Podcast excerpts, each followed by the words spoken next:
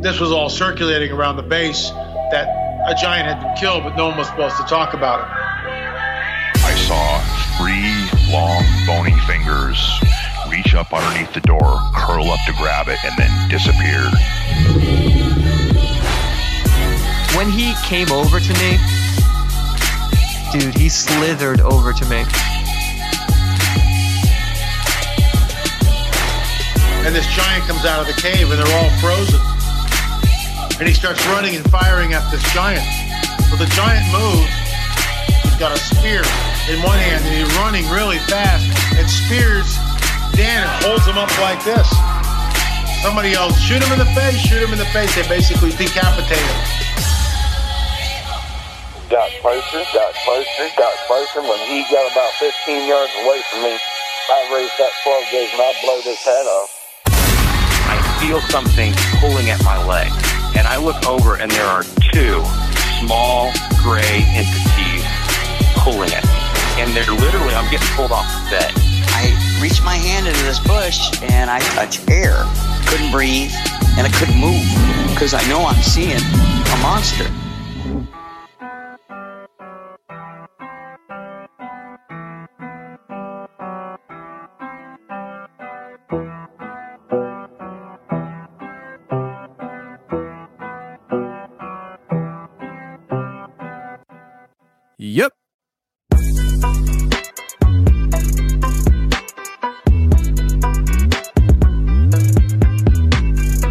Welcome to the show, everybody. You're listening to The Confessionals. I am your host, Tony Merkel. Thank you for being here.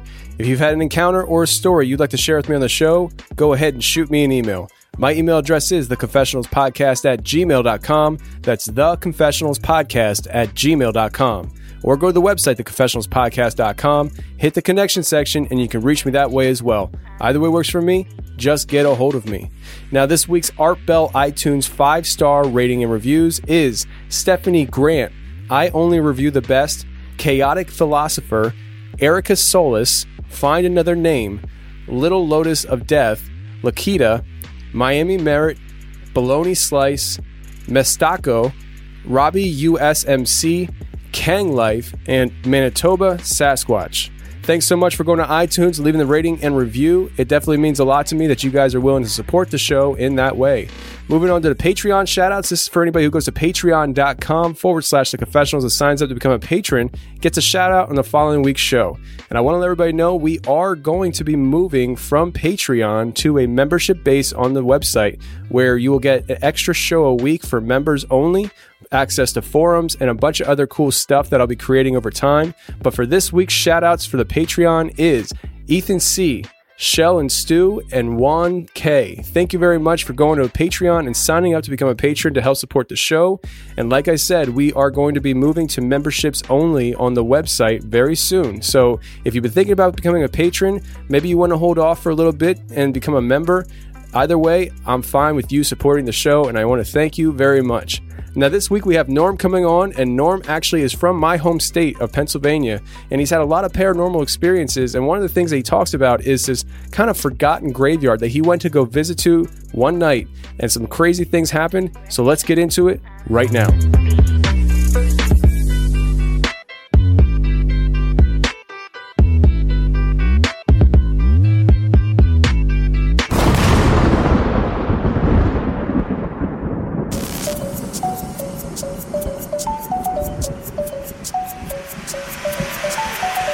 I was in high school.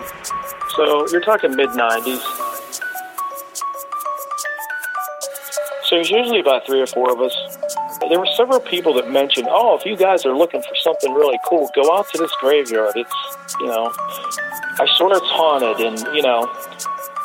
So we had heard this from three people, three different people that didn't know each other. And this is the age before, you know, the internet and everything, you know. So communication was just basically verbal. So I thought, we got to check this place out, you know. And we would stay out late back then, you know. And he would usually drive his car up, and we'd get up, and we found the graveyard, and it's got an, it was like an old church, but I don't even know if they use this church anymore. So this is like 12:30, 1 o'clock at night. He would drive out, and we would stop and we would just check it out. You know, we were too chicken to get out or anything, and we just wanted to check it out. You know, hey, we didn't see anything, you know. And we would look, and there were blinds in each of these windows. So we would go out, we'd come back around, maybe stop at the gas station, take another pass past it. Maybe half hour later, these blinds were different. The one blind was pulled, the other one's up. We come back, they're the opposite. And we're like, wait a second, wasn't those blinds, wasn't that one over there? And then we're thinking, oh, maybe we're just imagining, maybe, maybe they were like that. We'd leave, come back another hour later, all three blinds are up.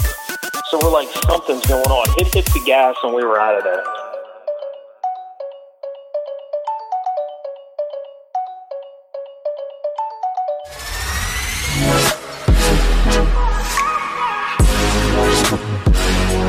Okay, today we have a great guest coming on. We have Norm, and Norm is actually a patron of the show. So, Norm, how you doing, man? Hi, Tony. Good. Good, man. So you've had a lot of different experiences throughout your life here. Uh, they, they all lean towards the paranormal and stuff. But uh, so, you know, I, I was trying to think about how we were going to go about telling these stories and different things like that. And I, even though like your graveyard story is probably the thing that stuck out to me the most, I wanted you to just kind of run things through chronologically so the audience gets to kind of see a picture of the progression of your life and stuff leading up to certain events. Yeah, absolutely. It sounds good. All right, buddy. So, uh, stars from the beginning and explain to us, you know, the first thing that you've ever really uh, experienced when it comes to the paranormal. Okay. First thing I ever experienced, this is going back, we're talking uh, early 80s. Um, so I was probably about, I'm thinking at fourth grade. I don't have a definite, you know, age. I, I talked to my mom about it because, you know, I don't even think she really remembers, but it was somewhere in the early 80s. So um, I had two of my friends over at my parents' house at the time, and um, we were having a sleepover.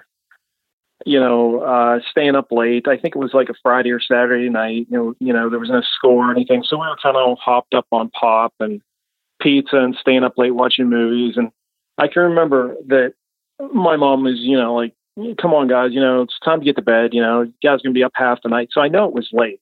And usually my parents, you know, would stay up late because my dad at the time worked a midnight shift and usually he was sleep during the day and usually for the majority of times, you know, on the weekends stay up late because he his body was used to that schedule.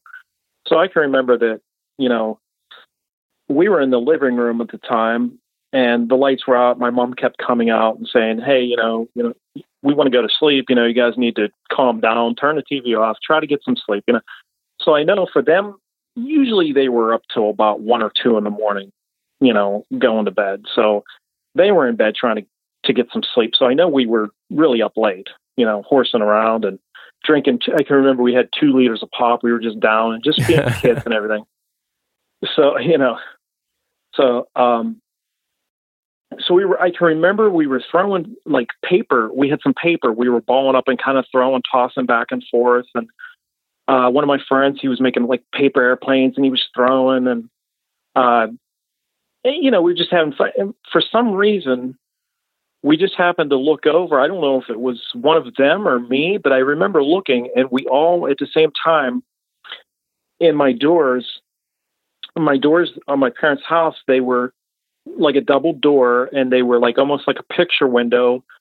It was all glass, but it had kind of like a window pane sort of thing going through it, but you could see from, you know, top to bottom. And these were big doors, probably about six foot, six and a half foot. I don't know how big they were. But at the very, very top of the window, there were what appeared to be two red glowing eyes. I mean, like illuminated, like it wasn't any shine from anything but it was, you know, crystal clear what it was. They were eyes, and they were looking in the the window. So of course they freaked out, started yelling. I got up, ran to my mom and dad's bedroom. You know, this time I think they had just had enough of it because we were carrying on so much. I'm like, there's something out there, something out there. Of course, you know, by the time my mom gets out of bed, puts her glasses on, walks out, there's nothing there. You know, she's putting the lights on, she looks outside, she opens up the door, and, you know, all of us were all freaked out. And, you know, being that we were younger, she's probably just thinking that we're just saying stuff, making stuff up, you know, just being kids. So that would be the first experience. But going back to that story, the two red eyes that we're looking in, I mean, if somebody asked me what they were, I would say eyes. They were placed very high at the door. So whoever or whatever it was looking in our door had to be tall. And, you know, at the very top of the door. Now, at this age, uh, my friend, I'm still friends with him to this day. He had two sisters, and you know, I'd always thought, well, maybe it was somebody playing a joke, but I don't think anybody would come up two o'clock in the morning, especially like my good friend's two sisters, because they were off doing other things, and I don't think they knew at the time that he was, you know, staying over, or if they'd even put the effort into even caring. Uh, the other kid, he was a childhood friend. He had younger brothers, so, and I don't even think his parents really knew exactly. They knew where my house was, but I don't think anybody, you know, because we I'd run this through my head millions of times trying to figure out what it could have possibly been. And back in the 1980s, like there's not a lot of technology like they have now. I mean, you go to the Halloween store right now and you can find a mask that the lights light up and, you know, they have all kind of different effects and everything. But back in the 80s, I know back in that time, we had like the cheap plastic, like the vacuum formed masks with the gum bands on them. And I don't think we really had too much elaborate sort of things like that, you know, back around this time. So, I mean, we were all convinced. I mean, we all, you know, for several weeks later, you know, going to school and playing and stuff, you know, we were always talking about, you know, what was that, you know? Now, the next day, my mom went out. You know, she looked around. She didn't notice anything. It was, I believe, during school, or I, I know it wasn't like snow, so there was no way you could see tracks or anything. But there wasn't anything that she noticed that was weird. And the other thing about my house, now this is what I've always thought about too. We have a we had a porch at the time on my house, and when my friends would come over and I would run up the steps, you, this porch would vibrate the whole house. And my dad would work midnight, and my mom was constantly yelling at me and telling, you know, my friends when they come trudging up the steps, trying to take it easy because it like, I don't know, you know, it was an older house. It would like echo through the house, and it would always wake my dad up, like running up the steps. So even if it was someone playing games, they wouldn't have known about the steps because if you kind of run up, you can hear it echo through the house. And we never heard anything at this time. We never heard of just anything. We just happened to look over. It was like almost like we knew something was watching us. Like you get that feeling like somebody's there and you just happen to look and we all kind of looked at the same time. Now, as far as this thing, like if it made an echo, you know, from the steps leaving, we don't know because they were yelling and I ran. So unless this thing, whatever it was, or this person or whatever vaulted over the porch was what which is like about a seven foot drop. So i don't know. But i always found that fascinating because no you know and even if the ups guy would come around you know you'd hear him clomping up the steps.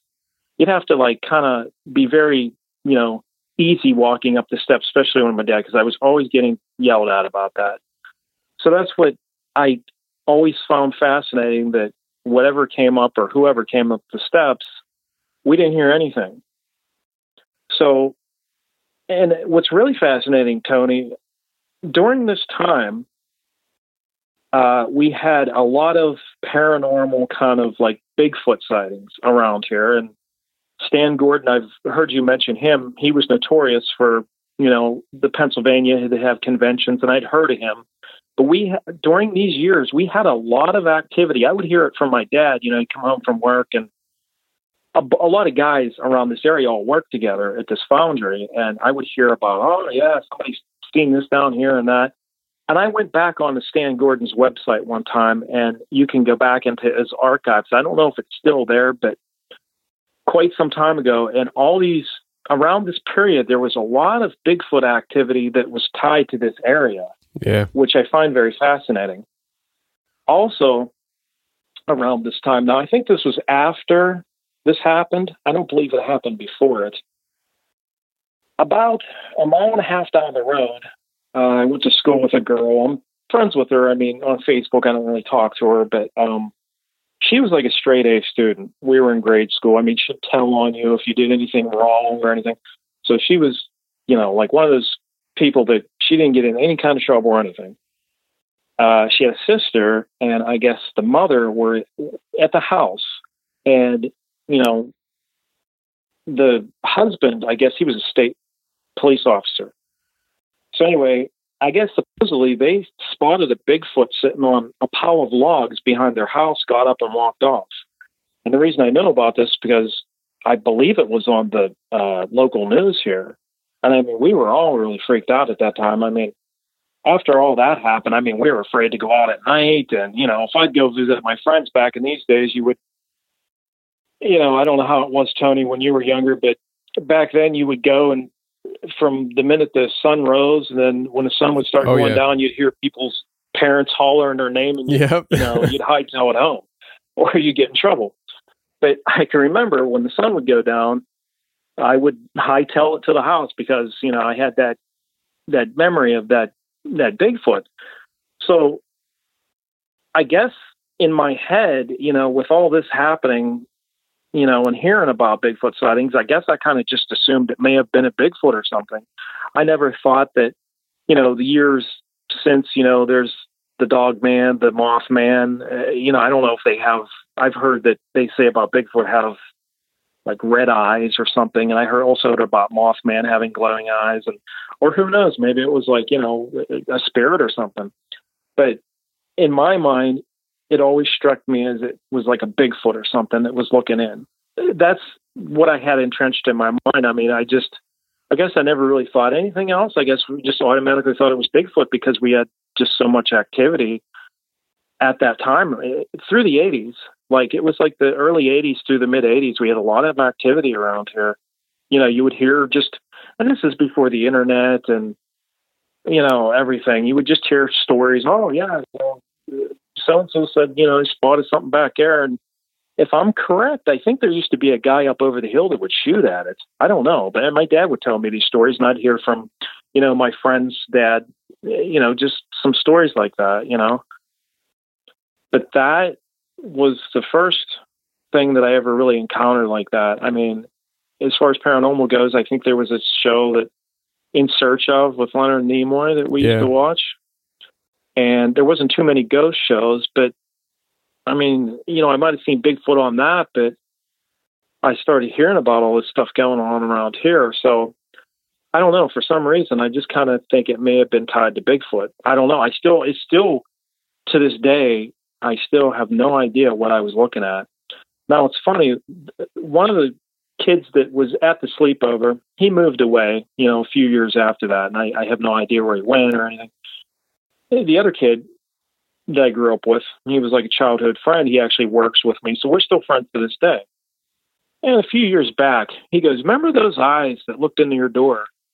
And I just, I got shocked. I was like, "Oh my god, you still remember that?" And he's like, "Yeah." I'm like, "That did happen, didn't it?" He's like, "Yeah."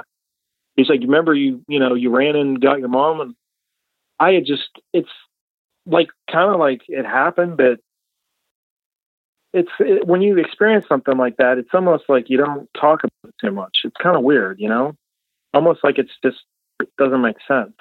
Like we never really talked about it much. But yeah, he has you know great memory of it, and he said, yeah, there was two red eyes looking in your door, and I'm like, wow. I was like, I thought, you know, so it's obviously just not me seeing things. I, you know, for us being kids and just imagining things. Yeah, at least it's confirmation for you. Yeah.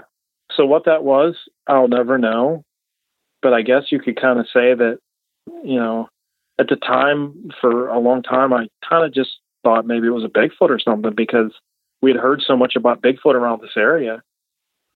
And, you know, it just still doesn't make any sense how it was so quiet coming up the porch or, and that's what I mean. Like, we didn't have any other, you know, we were younger then. It's not like we were, anybody was up to any kind of like, you know, teenage kind of like horseplay and screwing around. And, you know, I mean, we were young.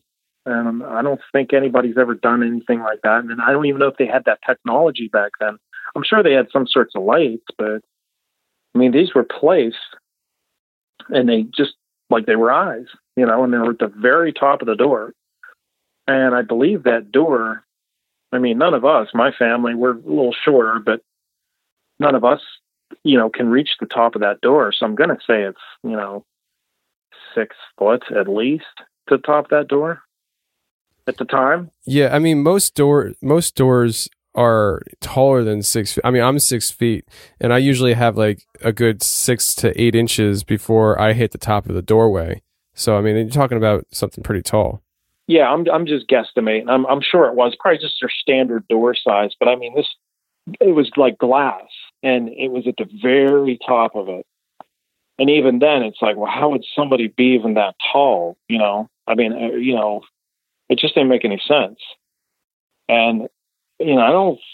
I've always wondered. I don't think there was any kind of things like that back then. I know now they have all sorts of stuff, but I, you know, besides your typical flashlight and stuff like that, I just don't really think there was anything like that. But that was one of my first encounters, and that happened early '80s. I'm going to say probably uh, 83, maybe 82, 83, something like that. I'm just guessing here. I never, you know, I have really no idea. somewhere around there. And that's when all that Bigfoot stuff was going on. Now, a few years after that, and then with all the stories, and then there was the the state cop's wife and two daughters that had the story with them sighting a Bigfoot. I can remember laying in my bedroom and the and the window was open. Now back then I didn't know a lot about Bigfoot and you know, like listening to Bigfoot shows and you know things on TV and internet and everything, they say about those those howls and those screams. Well, I had heard it was a school night. I remember laying in my room and I had my window open, and it sounded like a woman was screaming like bloody murder. And this was like in the middle of the night, and I was scared. And I didn't know what to think. I thought maybe just somebody was out, you know, carrying on, partying or something. But the more I heard it, it sounded like a girl, like uh, like a woman screaming. And then, you know, I never know what to make of that. It was freaky. And then years later, I've heard people mention that on, you know, maybe your show, Wes's show, or something. But and then heard recordings which is similar to that, which would be a Bigfoot. And around that area, that went way back. We had like a there used to be an old coal mine back behind my house. It goes down by a river and train tracks, and there's nothing but woods back that way, which would even make it, you know, make you scratch your head at the time because there was nobody in that vicinity living for, you know, so many miles. And who would be out in the middle of nowhere screaming at the middle of the night? You know, it was really freaky. And I remember that. But those are some things that happened when I was young as and that's the you know I never seen anything after that. You know, looking at my parents' door, no one else in the neighborhood, you know, that I ever heard of had anything like that. They have no idea what that was. None. I'll probably never know. You know, and I guess I just kind of something like that that happens, you just don't really think too much about it, I guess, because you don't know what to make of it. You know, it's kind of weird. And then, of course, if you tell anybody, then people just make it like it's it's a joke, you know. Right. I mean, that's a, that's the problem with a lot of this stuff is that you know it's not like something you can just go around talking and trying to find answers about because most people are going to look at you yeah. like you have ten heads. Yeah, yeah. I mean, I haven't really told I haven't really told anybody this story. And I was talking to my mom. I said that I was going to come on the show, and I said, "You remember that?" And she goes, "I think." she's like, "Are you sure?" I'm like, "Yeah." I said that, you know, but this was a long time ago, and she's like, "Oh," she's like, "I I think maybe you mentioned something one time, but I don't know." But that's ever since then, and then it's like, and even if on if you go onto Stan Gordon's website, if he still has his archives on there, it's like it dissipated, you know, maybe from like the mid '80s on. Then it's like, so if there are Bigfoot or anything like that, it's almost like maybe they just move around and it was like those years that was in our area. We also had a pizza shop down there too, between my house and that state cop's wife. So maybe it was hitting the dumpster up for food. You know, maybe that's the only thing I can think of. You know, because we live out in the country, there's really nothing out here. So I mean, I don't know. But that would be the uh, the first encounter that I have for the first story. Now, leading into the second one, uh, I moved into this house here. See, I grew up with my parents next door. We had a, uh, a very close friend of the family live here who was older and he passed away. And uh, you know, we got the house and then I got it and moved in. So I live next door to my parents, but he passed away, and this is a very old house too. I'm probably it's got to be about a hundred years old. I mean, you try to do any kind of work in here and put nails into the wood, it just the the nail just like turns over. The wood's so old. I mean, they got it from the sawmills and you know just from the trees back then. Yeah. So that's how old this house is. Um. So I ended up. I didn't move in here till 2000. So he passed away in 1995. So there was like a five year window where my parents got the house because he didn't have a lot of family that lived around here. And, you know, they had to do whatever and they got it because he kind of left it to them and everything. But I don't want to get too personal, but that's kind of what happened. And for several years, you know, they just kind of would maintain it, look, keep on the upkeep of it, just check everything out once in a while. But for the most part, for five years there, it was just locked up. So I worked second shift uh, before I uh, went to first that I work now. So this has got to be late 90s and 98, at least 98, because that's when I started second shift. So I would come home and my dad was on his midnight shift and my mom was usually in bed and um, I would, you know, get something to eat or something or go out on the porch or, you know, whatever. And I did smoke back then. So uh, usually I would go out on the my parents' porch and smoke a cigarette. So the one night, I just happened to look over and the house would be on your right side that I'm in now.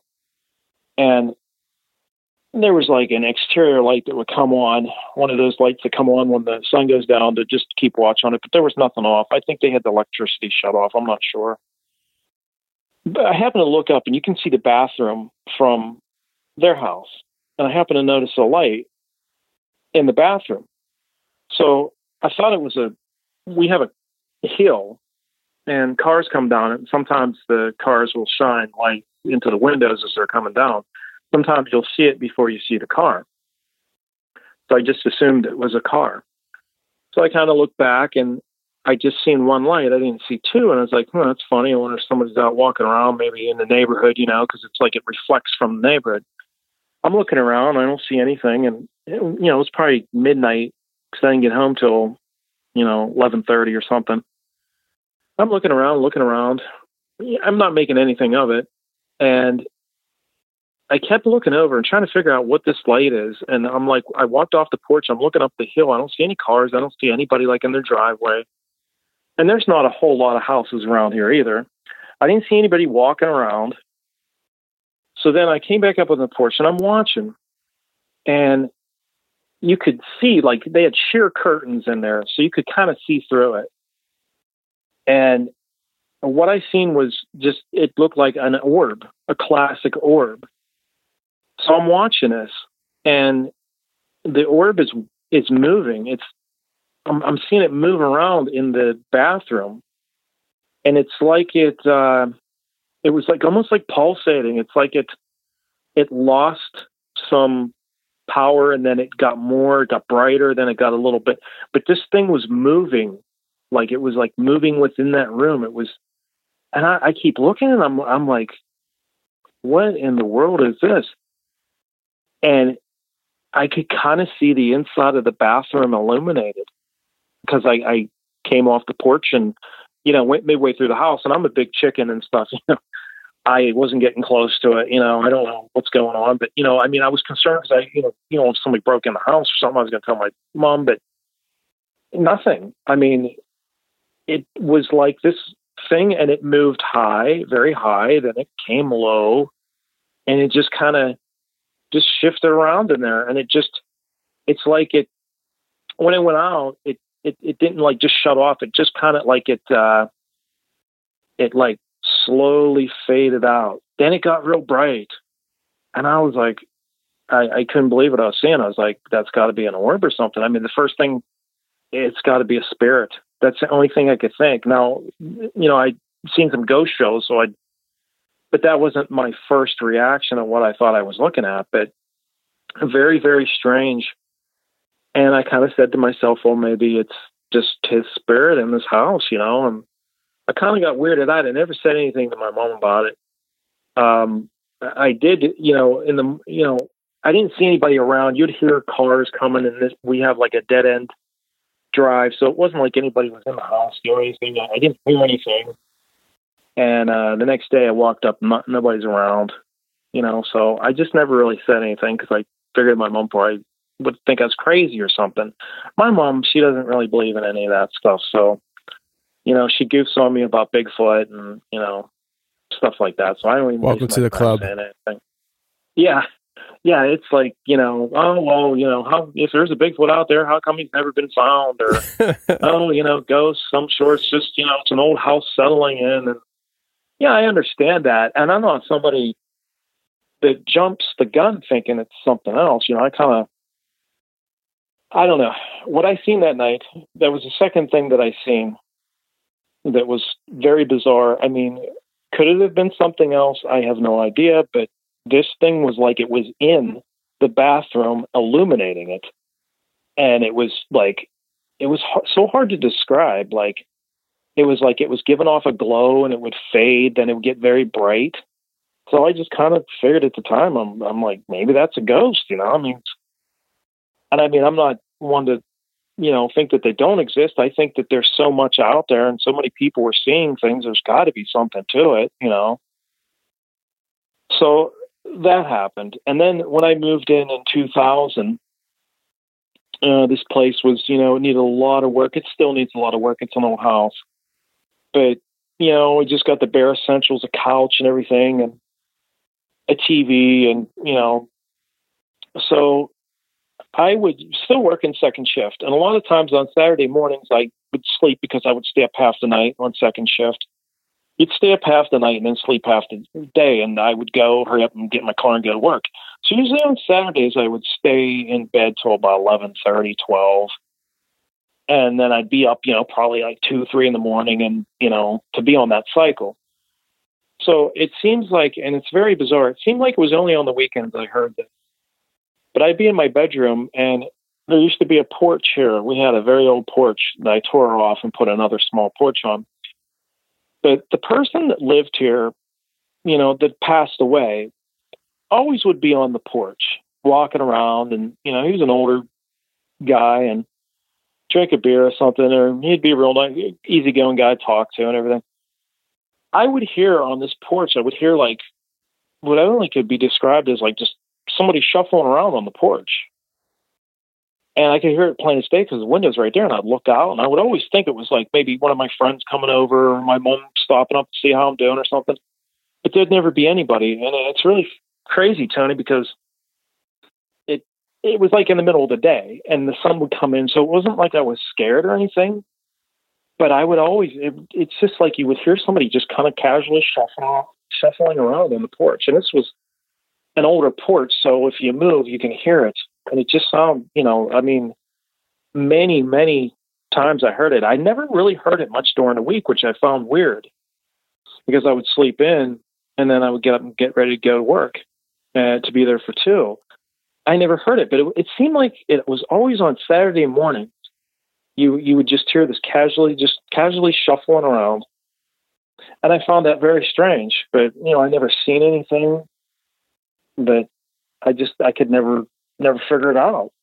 And I, you know, I have an old attic and everything, but it's not like anything fell or anybody was up there. There's only one entrance to the attic, and it's through my bedroom.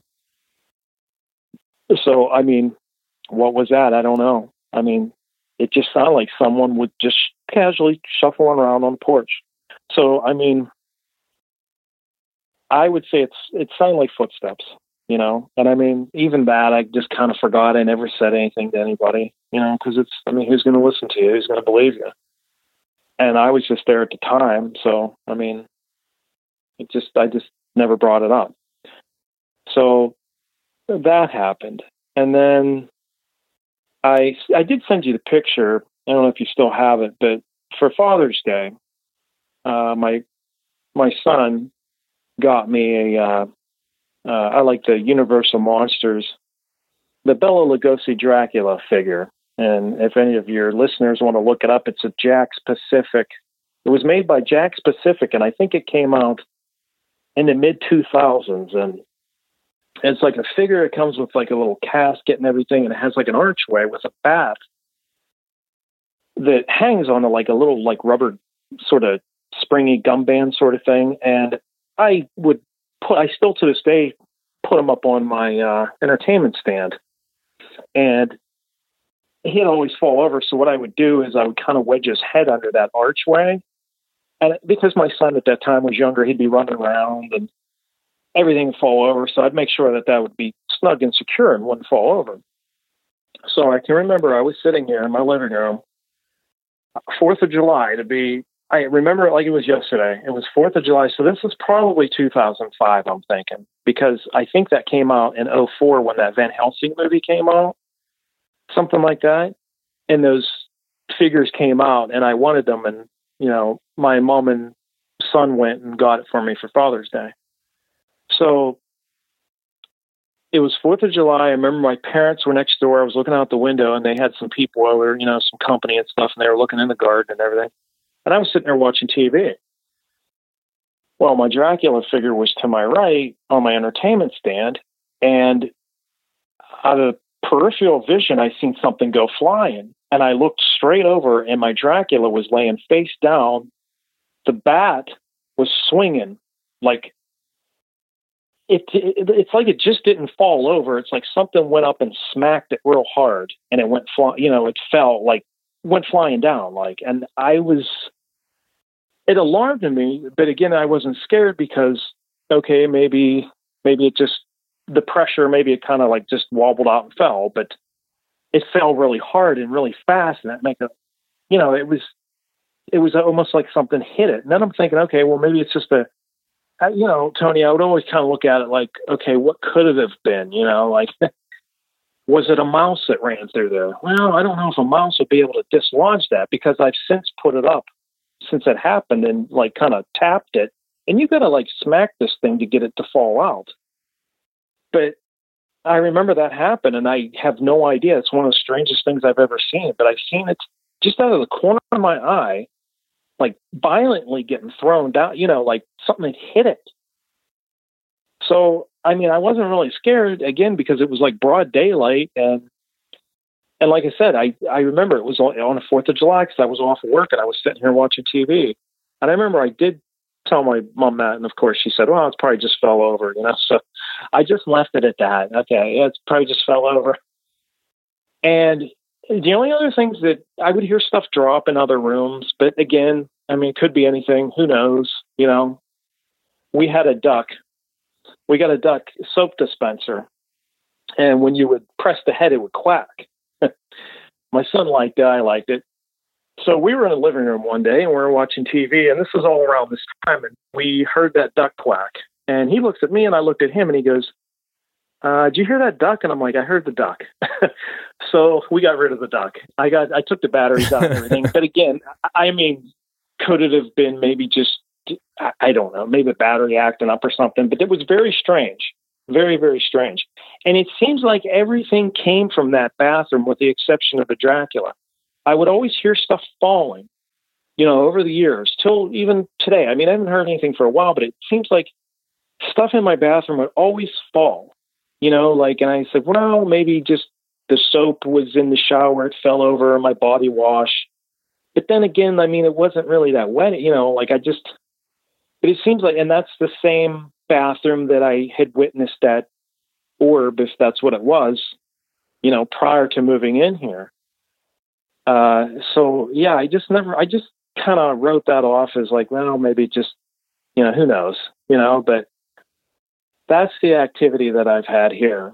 Now I've never seen anything with a smoking gun other than the Dracula falling over and I still don't know how that happened. I really don't.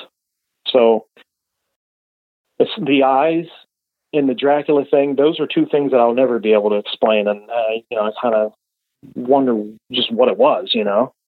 Yeah, and with that Dracula thing, the way you described it, if just imagine there being somebody that you just can't see standing there, did it almost seem like it was like like swatted off, but also pushed down, like almost like it was thrown to the floor? Because you you described it almost as if it like seemed like it was forced, you know? Yeah, yeah, it was.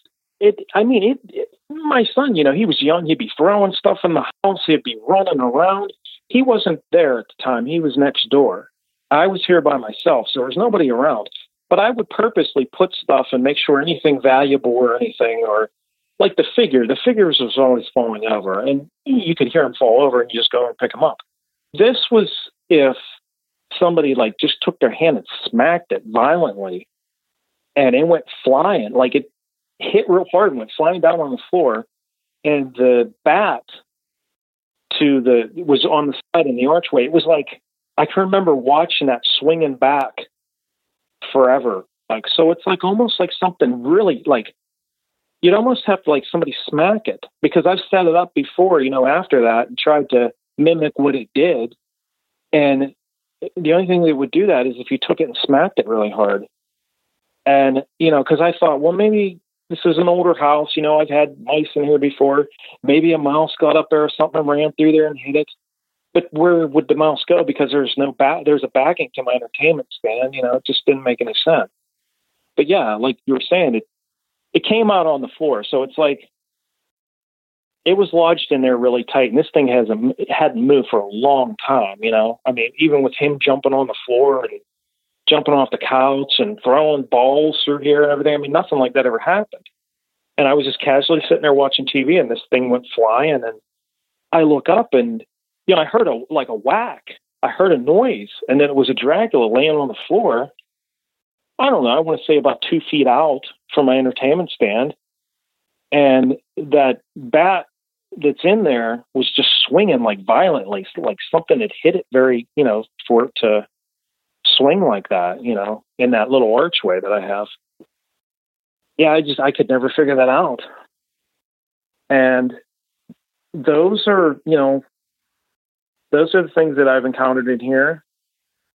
Um, in this house, I haven't encountered anything in quite a while, but I kind of figured that it may have been the person that was here that knew our family and knew me and everything. And I didn't look at it like it, you know, if there are such a thing as ghosts, it didn't mean any harm. Maybe it was some sort of significance to it that it was Fourth of July, and he didn't pass away on Fourth of July either. He passed away, I believe, in the fall. So maybe it was just, yeah, I don't know. Maybe just like saying hi or something. I don't know. Joking around. That's the only thing. I mean, I never felt any, any, any, you know, malicious or, you know, any anything like that. I mean, it shook me up there for a while, but didn't know what to make of it. But it didn't really like make me feel threatened or really scared. No, something like that would have happened at two o'clock in the morning. I'm sure all the lights Yeah. would have been on, and I probably would have ran down to my parents' house. It would have been a different story. but uh, in the middle of the day, you know, 90 degree day, you know, sun's blaring through the, you know, I mean, it didn't really faze me. But I mean, I didn't know, you know, I'm like, okay, what was that? you know, that was very strange.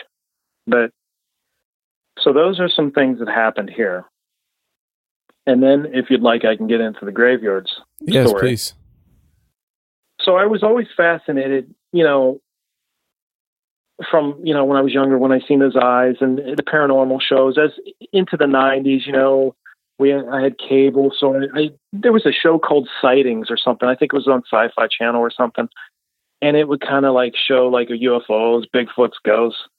So I, I, you know, and I always wanted more, you know, because it was always like half hour, hour, and there were so commercials. But I always found it very interesting, and I got fascinated in like paranormal just because it's just unexplained and it's mystery, and you want to know what's going on.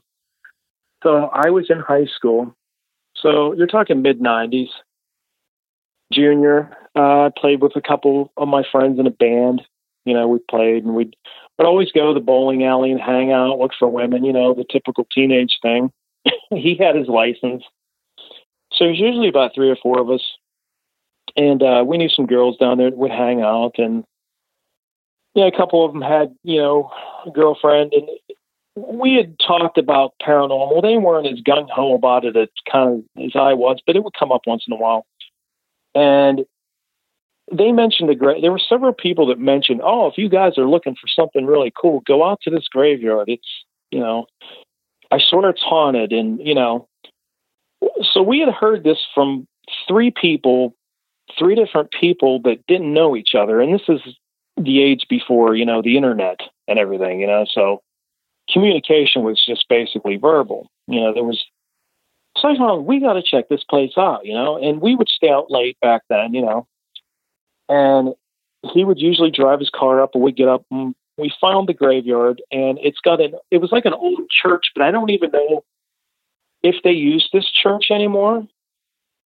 Uh, i don't know if it was just a maintenance thing but there are some very very old graves back there. There it's so old that there are graves that extend into the woods. So this is very old. We've been there a few times during the day we checked it out. But mostly we would drive at night just to be spooked out he would stop on the road and we kind of look and be like, oh man, this is cool, you know. And they have these real long, like the the traditional, very long uh, windows of the church, you know, on it, and there were blinds. So we would go, and there was a pool hall. We would go to the the bowling alley was open all night, and we had a pool hall. It was open till like maybe two in the morning. So we would shoot back and forth. Hey, you want to go to the graveyard? You know, between trips. Yeah. So this is like twelve thirty, one o'clock at night. Chris would drive out the the driver. I don't think he. It's okay if I use the first name, but yeah, he would he would drive out, and we would stop and we would just check it out. You know, we were too chicken to get out or anything, and we just wanted to check it out. You know, hey, are we going to see anything? You know, and we would look, and there were blinds in each of these windows. So we would go out, we'd come back around, maybe stop at the gas station, take another pass past it, maybe half hour later. These blinds were different. The, the one blind was pulled, the other one's up. We come back, they're the opposite. And we're like, wait a second, wasn't those blinds, wasn't that one over there? And then we're thinking, or maybe we're just imagining, maybe maybe they were like that. We'd leave, come back another hour later. All three blinds are up. So we're like, something's going on. Hit hit the gas, and we were out of there. So we started doing this on the weekends, once in a while, late at night. Hey, let's go out and see. So I get some people going with us. We would stop. You know, he had a floodlight too, and he would. uh We'd look at it.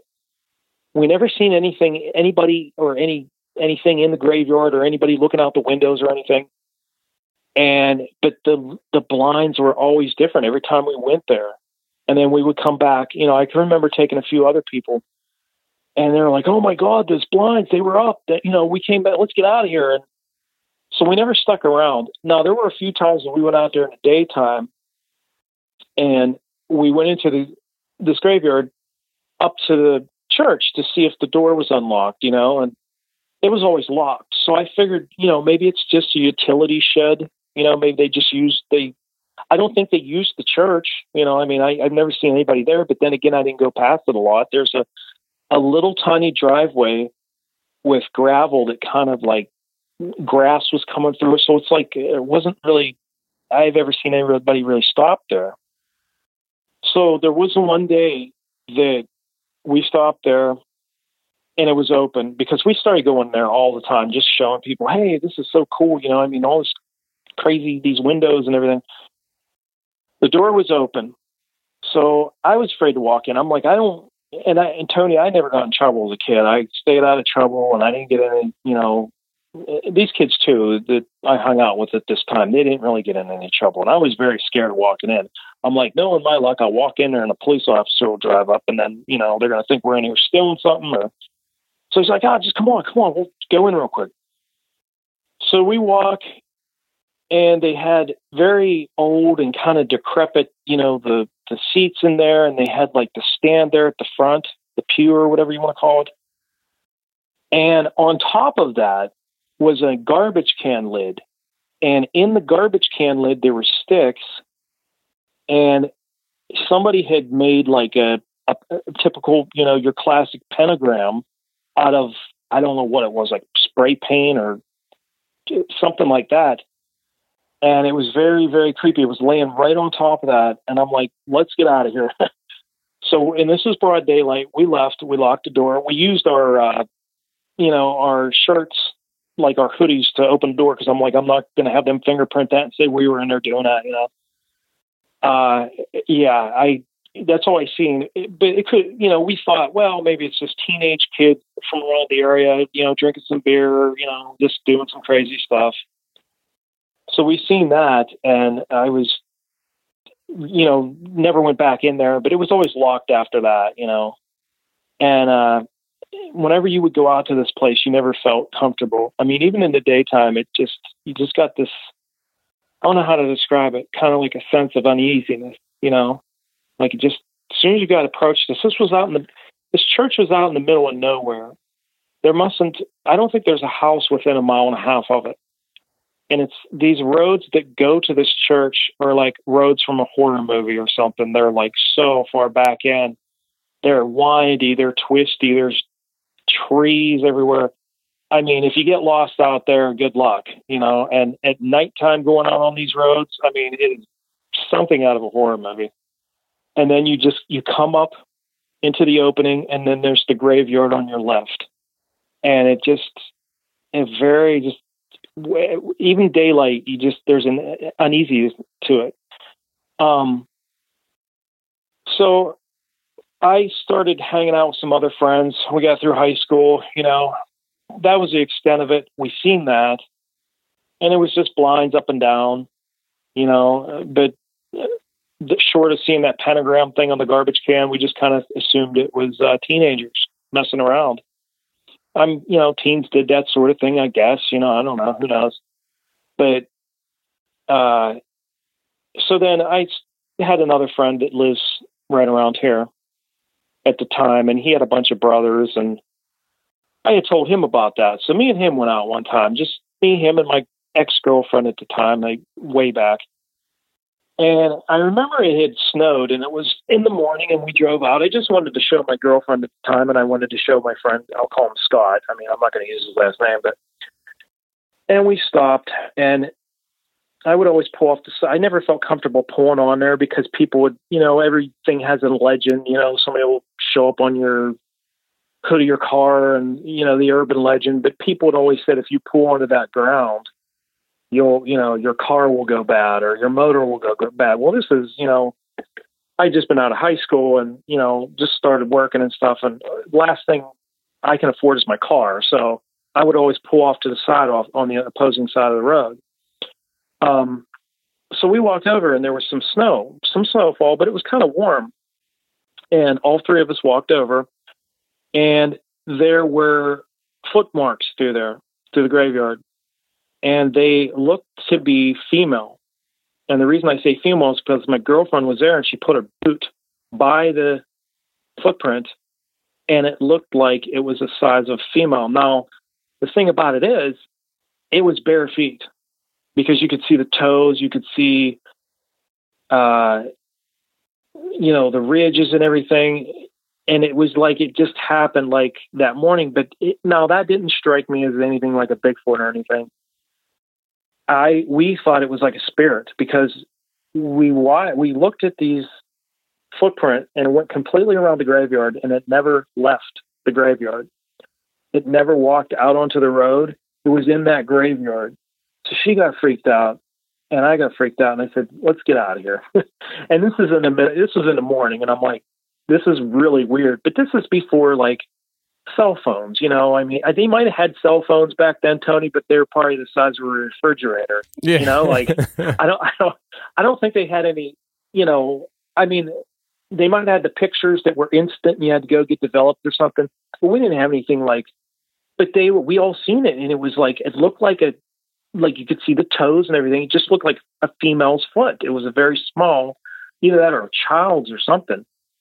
But it walked all through this graveyard, and we're thinking, who in their right mind would walk through a graveyard with snow there? And it just didn't make any sense. Like, so you know, the first thing out of her mouth was like, "Oh my God, it's a spirit. Let's get out of here." so I said, "Okay, I, I agree. Let's get out of here." So that was that encounter, and then the kid that was with me, Scott. Now he was a friend, you know, for years growing up too.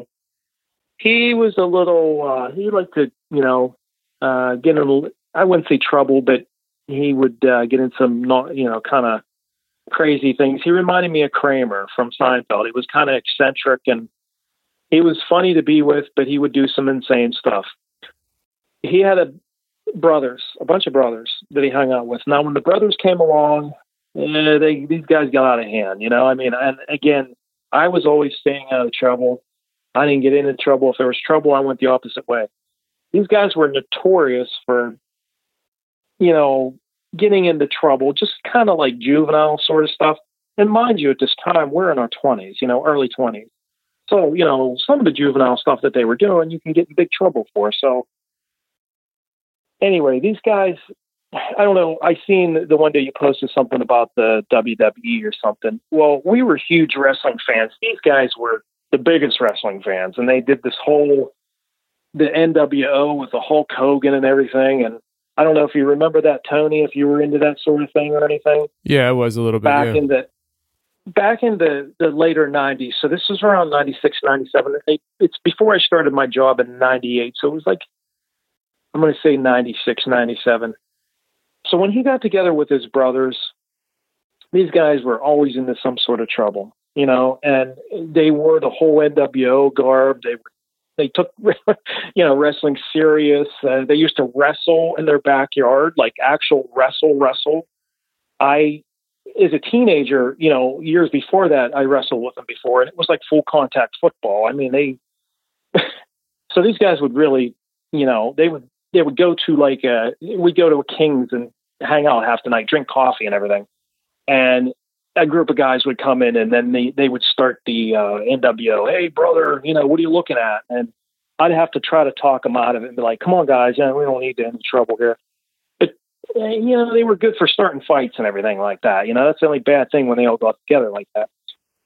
So we were with them one night, and they are, you know, they're not scared of anything. And we took three cars out to this graveyard, and this was around, I want to say September, October, around the Halloween season.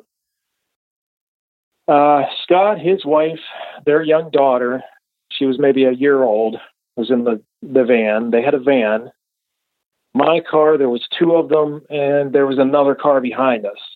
Well, these guys, oh, we'll go out there and, you know, we ain't afraid of anything. And they, they were some bigger guys. I wouldn't want to, you know, cross them because they would get into fights around that time. I'd heard a lot of stuff about them getting into bar fights and starting trouble. And so I felt safe. I'm like, yeah, we'll go out there and look at this graveyard. And, you know, he was saying, yeah, we went back there before and there's like, you know, there was feet marks and this and that.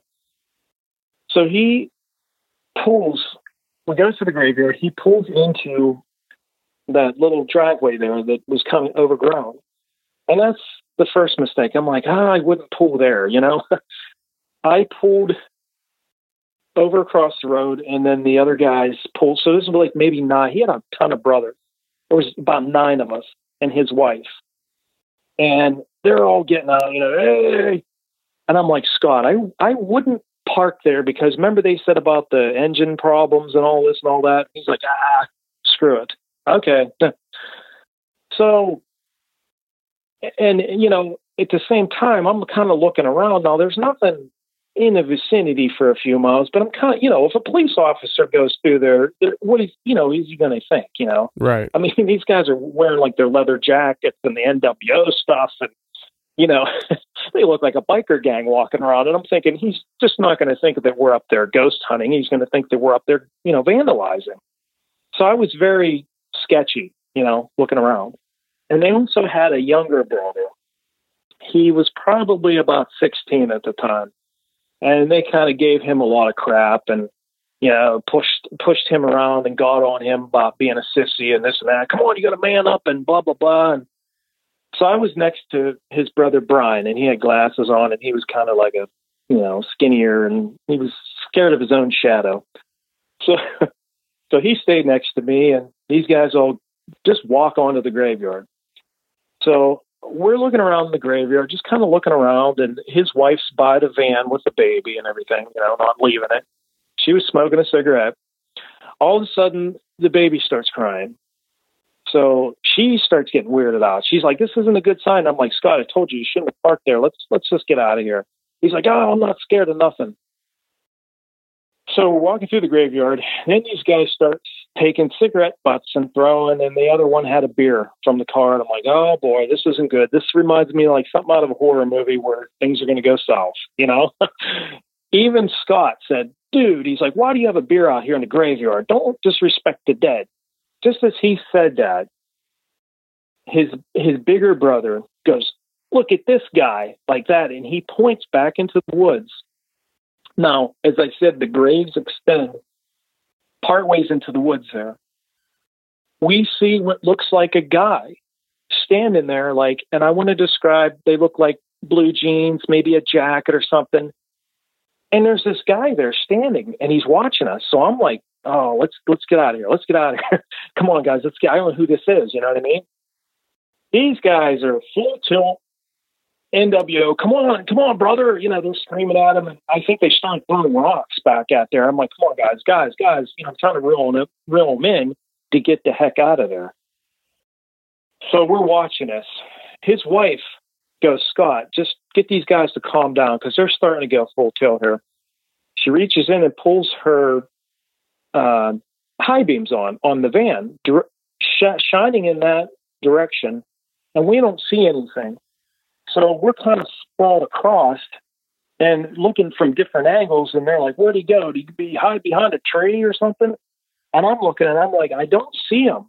I'm like, "Is he is he hiding or something?" I'm like, "Maybe we should get out of here," you know.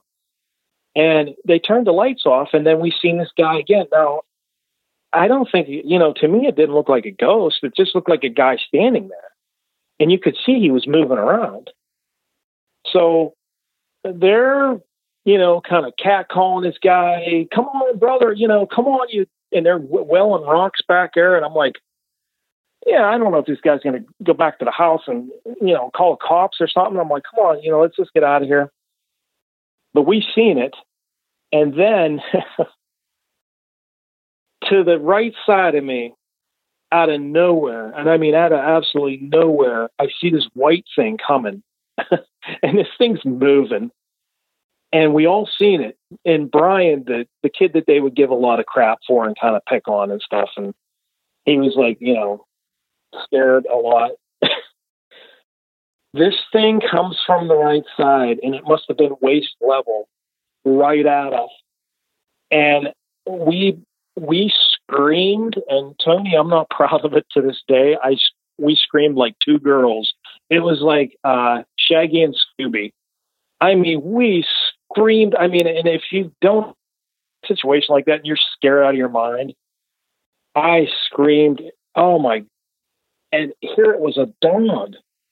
Well, it was like a dog. It was like a big white shaggy, like I don't. I'm not good on dogs, but it was like a big dog, a big white dog, and it had like this like shaggiest hair to it it came over and we're petting it and everything. But I mean, it scared the heck out of us because all we seen was this white thing advancing out of our, you know, right there, just coming, making a beeline for us. And I mean, we just lost our minds screaming.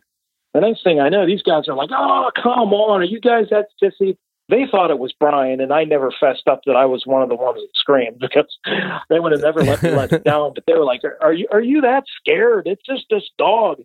So I'm thinking, okay, maybe this is this guy's dog and he's just out here walking. And I'm like, let's just come on, let's get out of here. But it didn't make any sense because it was very late. And why would this guy be out here with the dog? And we never seen him with the dog unless he just let the dog go. The dog left and went the opposite way down the road and never came back. So, you know, I mean, I don't know what it, I guess maybe somebody's dog. The person's still there and we're still watching it and these guys are still yelling and, and screaming and they're starting to get really wound up. So i don't know what happened. We finally got out of there. His wife was getting the baby's crying and crying and crying and she's like come on let's he's like come on i got to get the kid out of here. Let's go let's go let's go. So these guys are all wound up. And and we retreated, got in the car, we left. As we're leaving, Scott's driving the van. Not more than a half mile down the road, this deer. And I don't know if it was a buck, but it was so strange the way it happened. It's almost like this thing went for his truck and smashed into the side of it, his van. He slams the brakes on. We all stop. The deer pops up and takes off. And really smashed in the side of his car. And it was so strange how it happened. Like when I seen it, it looked like a buck, but it, you know, it looked like a ram or something that hit his truck at first. And he even said it, it came right for the truck, and we were all weirded out. Everybody was scared to death. And I'm like, I told you, you shouldn't have parked on the land. we took off, but at that time when this thing came out of nowhere, it was almost like it was going at his van. And I mean, it smashed his his like his quarter panel all in.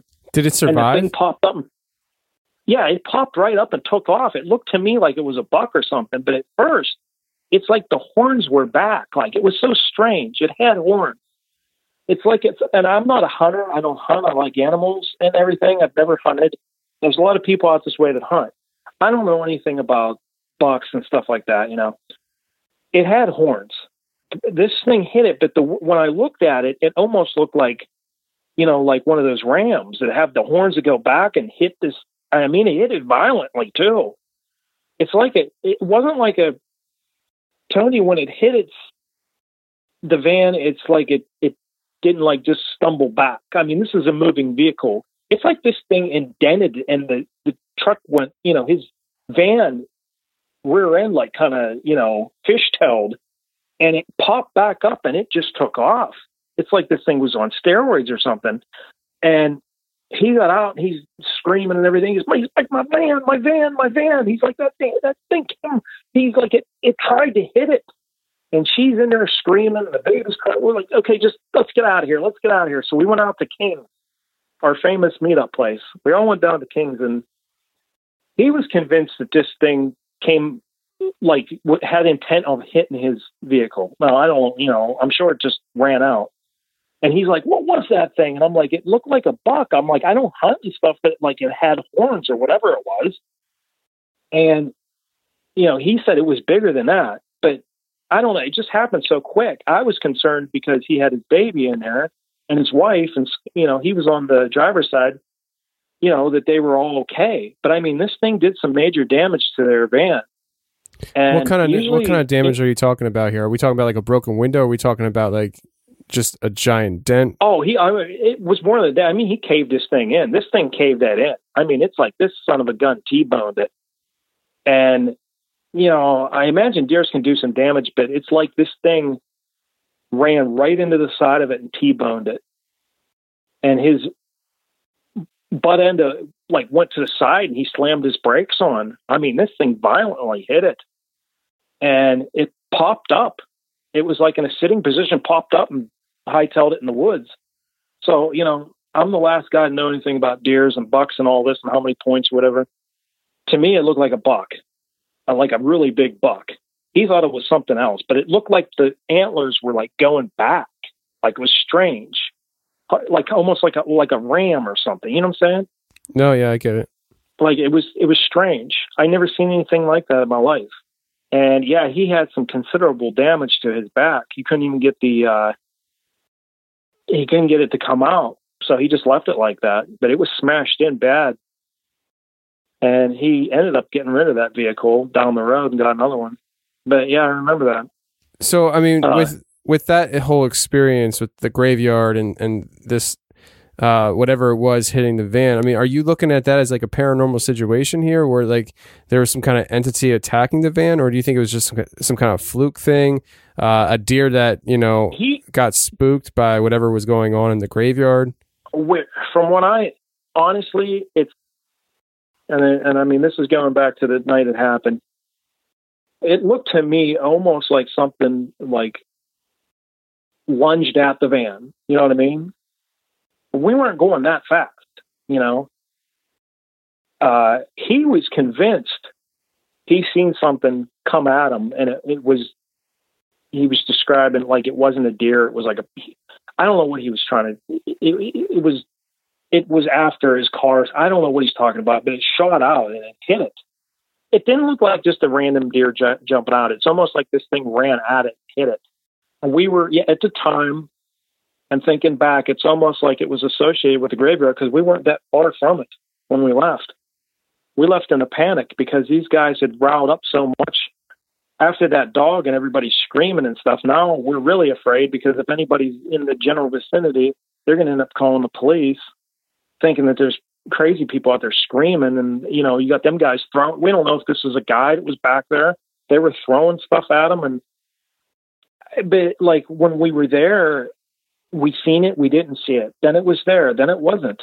It was moving. It was like moving towards us but yet it just looked like a guy standing there and these guys were all like oh yeah this is a tough guy here or something and, you know almost like challenging to a fight or something you know? This figure i mean you don't see it walking but it seems like it's moving. Like it's getting it's like like almost like a horror film where you're looking at something and it's staying there and then you blink and it's a little closer. It we could see movement. We all like were watching it. Yeah. You could see a little movement. Like almost like you could see it moving because i'm watching a tree. I'm watching a tree and i'm watching it kind of like maybe like go shift its weight back and forth. Then it started getting a little closer, definitely getting a little closer. So then she kept putting the light on in the van, which wasn't, it was shining in that direction, but not exactly on it the way he had his lamp. She was hitting the high beams and we weren't seeing anything. And we're like, did this guy duck behind a tree or something? Because they were like, hey, who are you? Who are you? And they did that for a while. And then they started getting agitated, thought it was somebody screwing with them. So then they started getting confrontational and starting chucking stuff back at it and thinking it was just some guy playing games. So they were going to play, you know, okay, you want to be a tough guy? Well, you know, and they start their whole thing where they, you know, want to start fights and everything. And I'm like, come on, guys, let's get out of here. Let's get out of here. But it was there for a while. We watched it for, must have been a good 15 minutes where they were just hollering and screaming and throwing stuff. And it didn't move from that area you know, back or towards us, but it was shifting around a bit. You know, might have moved a, a foot forward, foot back, but not really too much. And there was a tree there we were watching it, and it was to the side of it a little bit, and then it was all over a little bit more towards the other side. We all seen it moving around, but it was moving very slow.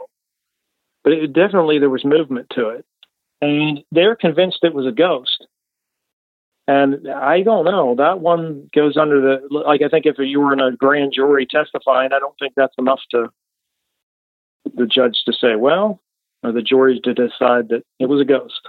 I mean, we seen something, right. but it didn't make any sense. The, the hour of night.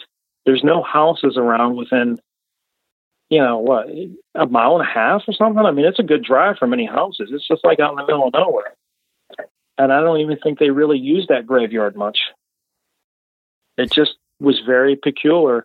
Now, if it was a ghost, a ghost looks just like a person. I mean, I had always visioned a ghost like you know, you could see through it, and it would be like very eerie and. But this just looked like some guy. You know, it, you could see it was a man. It wasn't a woman or anything. It had like manly, a, stocky body to it, and and like it looked like it had like hair. You know, like just a man's haircut. It, he just was shifting back and forth.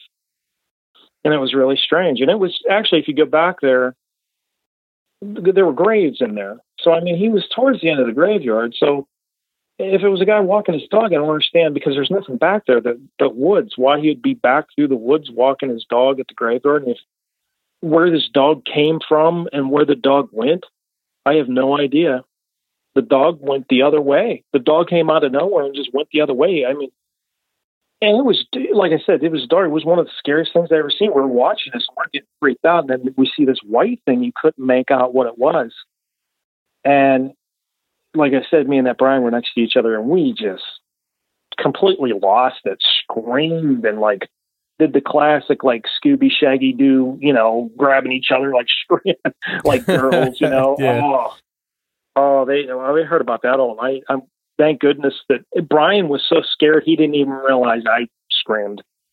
And I heard that all night at King's. He's like, well, he goes, you scream like a woman. He's like, my goodness. He's like, you go out there and act like that?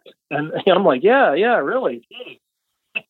Meanwhile, I, you know, if somebody was going to jump out of their socks, I would have done it that night because, man, but yeah, it was weird. This dog came out of nowhere. And there was nothing on the dog. There wasn't any chains. There wasn't any collars or anything like that. He he was very friendly. He was a big dog, and he, he let us pet it, and then he took off and he went the other way, just away from that guy, away from us, completely a different direction. I have no idea. He never came back, and where he came from is beyond me. That's interesting, man. That is definitely an interesting story with uh, just the different activity you had in that graveyard and then leading up to, you know, seeing this figure. I mean, not all ghosts are see through. I mean, there's a lot of people that have seen things where they swear it was a real person and they've even communicated with it and then it's just gone and things like that. So, I mean, there's different scenarios and stuff. Uh, but, you know, what you experienced in there and stuff. I mean, it, what one thing that I find you know peculiar is if it was just a dude uh, I think most dudes would either run away or yell out or be like, you know, something when when you're getting aggressive to towards them in the middle of the night in a graveyard. I mean, it's not like you're in a playground at noon on a Sunday and it's just like, you know, Yeah. whatever. I mean, it's a, a situation where you would expect some kind of reaction, uh, and so that's odd. And then Yeah. the the idea of whatever it was that hit the the vehicle because I mean I, I grew up out in the country and and, and I'm, I know you have too and it's like you hear of stories of where deer actually do run into cars. I mean it's like they, they just for whatever reason uh, my friend in high school had that happen. He's driving down the road and the, he didn't hit the deer. The deer hit him. Like the deer literally ran into the car. Yeah. but usually every time I've heard that happening, the deer dies. Like, I mean, they break their neck or something. And, and for the fact that Yeah. it caused so much damage and it ran away is odd. And then, I mean, I, I guess you could probably be seeing, you know, like when you, when you, like say it was a buck. I mean, uh, Yeah. if it's moving so fast, it might have seemed like the horns were bent back like a ram. That to me, that's kind of what it looked like. And and when he said he said it was, it was that wasn't a deer, that was something else. And I'm like, I'm pretty sure it was like a buck or something. Uh, we he looked at his car. We didn't see any blood.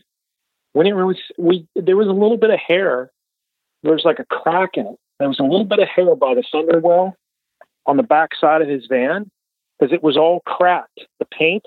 There was a little bit of hair, like looked like deer hair, but I mean that's all. It was no blood or anything. And he was past it, and the deer kind of just sat there and popped up and took off. It was fine, if that's what it was. But I mean, it happened so fast that it it, it was big. It was a big deer. I don't remember ever seeing anything like that. You know, that big of a deer. We tried to get it out of. You know, my dad does auto body stuff, and we tried to get it out. And it was it was pretty smashed in. so he ended up getting another vehicle down the road. Yeah, I, I imagine. I mean, there's those things do a lot of damage, and they're not just these tiny little creatures. They're they're hundreds of pounds. So, um, but Yeah. yeah, man, I really appreciate you coming on and sharing these stories. It's been uh, interesting for sure, especially hearing the different things that you saw at the house, and then the the graveyard's just. And they're they're spooky in general, you know what I mean. So, but I appreciate Yeah. you you Yeah. sharing them, man. yeah, no, no problem. I enjoyed being on. I I hope it I hope it was entertaining. I hope I didn't ramble too much or anything. No, you you don't have to worry about that, man. Uh, people tune in to hear the guests speak more than me, so Yeah. the the more you share, the better it is for the audience to listen to. So, uh, but I, yeah, I definitely appreciate it, man. Yeah, definitely.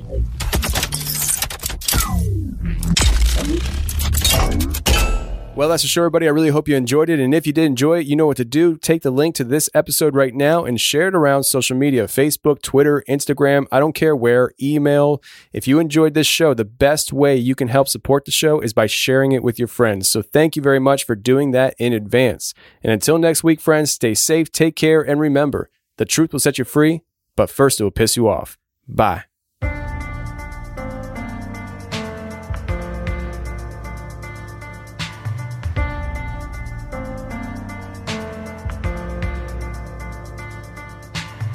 Haunts me every day to think you're moving on. You know I'm not afraid to say where I went wrong. You lost that feeling, I can't believe it, you've come down. I'm tired of guessing where you went missing, but somehow I see you everywhere in the lonely hours. Yeah, I see you everywhere in the lonely hours.